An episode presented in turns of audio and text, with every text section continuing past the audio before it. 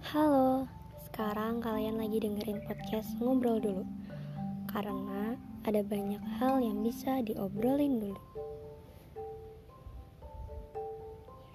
Berapa puisi lagi yang harus kuciptakan tentangmu?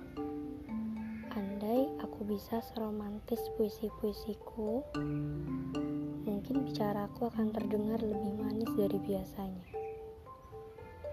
Tapi Sepertinya kamu sudah terbiasa dengan nada bicaraku yang datar dan malah kadang terkesan cuek.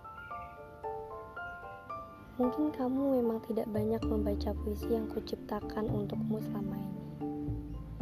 Kamu memang tidak akan bisa membacanya karena memang puisi-puisi itu tidak dituliskan di kertas. Aku menuliskannya di hatiku. Sebab Kertas mungkin bisa saja sobek atau malah hilang. Tapi hatiku untukmu akan selalu ada.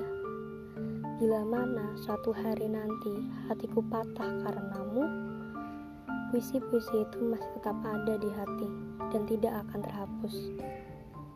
Jangan khawatir, puisi itu hanya tentangmu dan tentang kita. Tidak ada tentang yang lain. Menyenangkan rasanya bisa menulis tentangmu sambil tersenyum.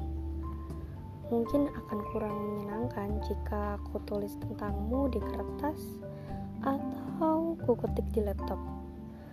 Karena keningku pasti akan berkerut bingung hendak menulis kata apa lagi di situ.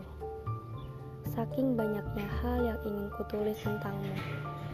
Sampai aku bingung kata apa lagi yang harus kutuliskan menuliskan kata tentang manusia random sepertimu bukanlah hal yang mudah. Seharian tidak mengirim pesan, lalu tiba-tiba datang dan mengajak berpetualang.